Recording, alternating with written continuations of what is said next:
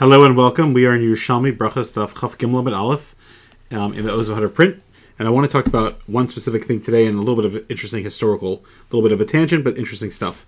The Gemara here is talking about whether um, dead people know anything. Um, and the Gemara is, is very parallel to the Bavli on Daf Yud Ches Aleph, very fascinating. Ayin Sham and the Maharsha, other Mefarshim as well, about the Ruchos that we're speaking. We find a very similar conversation and stories over here, although there are some differences as we're always trying to notice.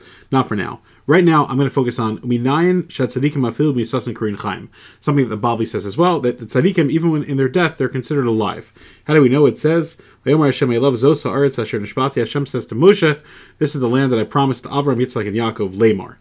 And this Bav, this Yerushalmi is reading it that Matam Lomar Lamar. What does it mean, Lamar, to say over? So Amar Lo, Hashem told Moshe, Lech ve'Amar Avos, tell the Avos, Kol Mashe, Hisnesi Lahem Asisi Levnechem Acharechem, everything that I promised them, I actually did. So you're when you're going to die and you're going to go up to Shemaim and you're going to talk to the Avos, you're going to tell them that I took them out of Mitzrayim and I gave them their Yisrael, etc.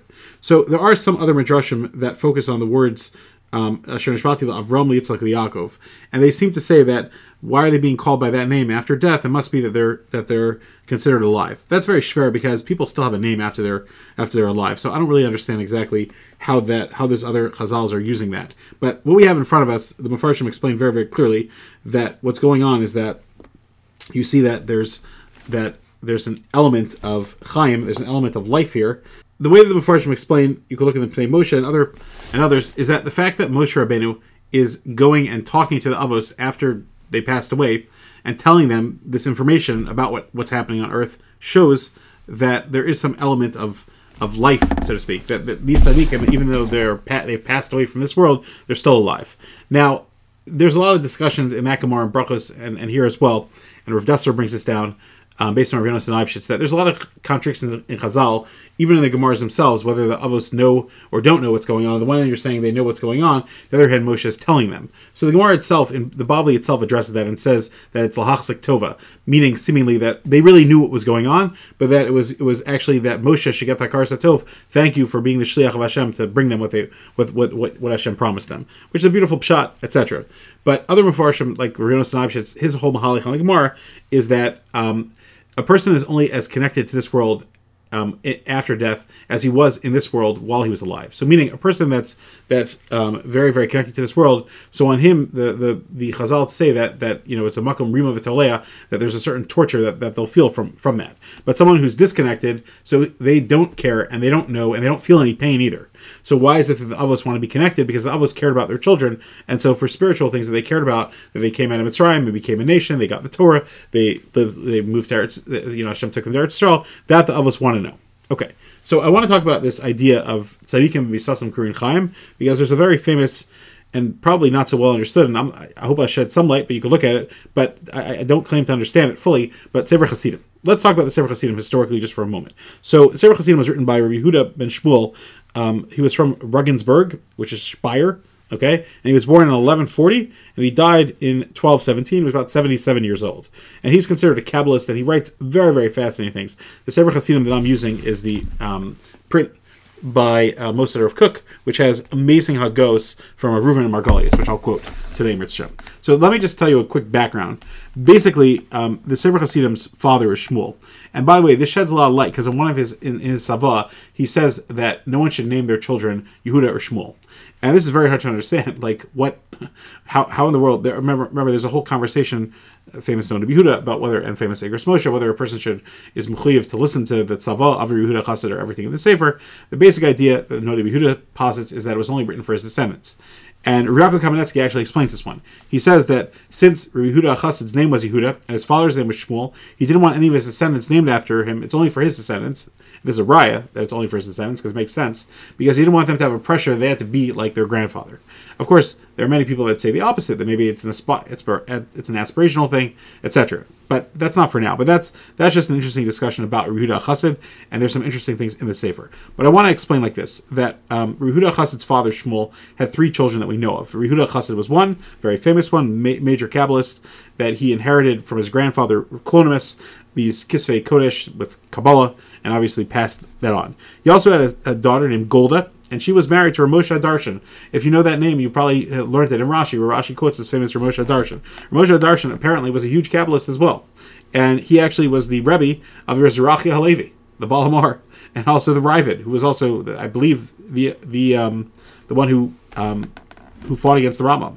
And the Raavad's son was Rav Yitzchak Sagi Nahor. He was a blind Kabbalist, very very famous in the the Kabbalistic uh, school of thought, and he was the um, Rebbe, this this Rav Yitzchak Sagi Nahor, of Rabbeinu Ezra and Rabbeinu Azriel, who are the Rabbeim and Kabbalah of the Ramban. So you see, there's a lot of generations here um, of the Kabbalah of the Ramban that's coming from here.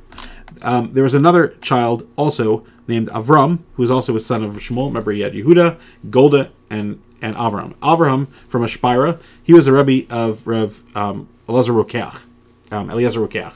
And the Rokeach is also a very, very famous Kabbalist. Anyway, so that's a little background of Yehuda Chassid. So we're talking about someone that lived in the uh, 12th century, uh, 1140 to 1217. Okay, so he writes in Tough Tough Shin Chavtes, all the way at the end. Um, and it's actually an addition that might not even be part of Sefer Hasidim. It says, in this print, it even says, Zeh Hutak mi Sefer Hasidim Acher. I got this from a different one, but it's 1139 over there. So he writes, that um, hanefesh b'misa kmo b'chaim. When a person dies, it's like they're still alive. Their soul is still there.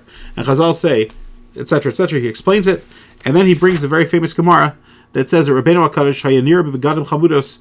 That Rabbeinu Hakadosh at the end of his life, after I'm sorry, after he passed away, he would come back to his family. It's a Gemara in Ksubas that we did in Daf Yomi for some of us, and other midrashim as well. He would come back, and um, he talks about how um, dead people could choose to come back in their tachrichim or in, or in clothing that they wore in their lifetime. There's some element of, of life here, which is very fascinating to understand. And um, he still had some power then.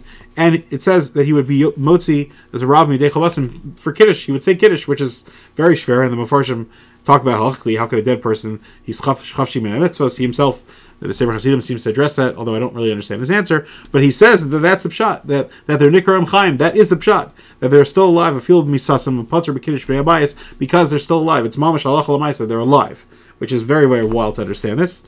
And the um, Rav Margalis was a Baki Atzim. He writes that there's a famous Medrash Rabbah. Medrash Rabbah says that Rebbe, that Rabbeinu HaKadosh, lived in Tzipori, which is his city, and he was there for 17 years, and he, he quoted the pasuk by Chi Yaakov, Beretz Mitzrayim, Shva Esrei Shana that he lived there for, for 17 years, and he, they also lived there. And the Megaleh Amukos brings down that, and also the Rema MiPano brings down that Rabbeinu Hakadosh was the Nitzutz of Yaakov Avinu, and Chazal say Yaakov lo mace, the Gemara and Taanis stuff, um, Hayam and Aleph. So therefore, um, that's a shot that Rabbeinu Hakadosh also lo mace, so he could also make kiddush for his children. It's interesting that that that's that's the correlation between the two, and they bring down, by the way, that um, that Amos Shema there's Ramazim brought down how that is Maramis to Rabbeinu HaKadosh's name, and Yaakov and Tzipori and all these other Ramazim We'll save that for a different time. But anyway, that's the same what Sefer Hasidim says that Mamash at Tzadikim Misas in Kruyim Chaim. Normally, we translate that when we learn through Bavli. Certainly, we, you know, we like to translate that as you know they're still alive. There, there's a spiritual vitality to them, which is of course true. But here, this this shot, he says it's halachic that literally he can make kiddush and be motzi b'nei beso if, if if you see them. It's a phenomenal thing to think about. I and Shalman, I'm interested in your ha'aras on that as well.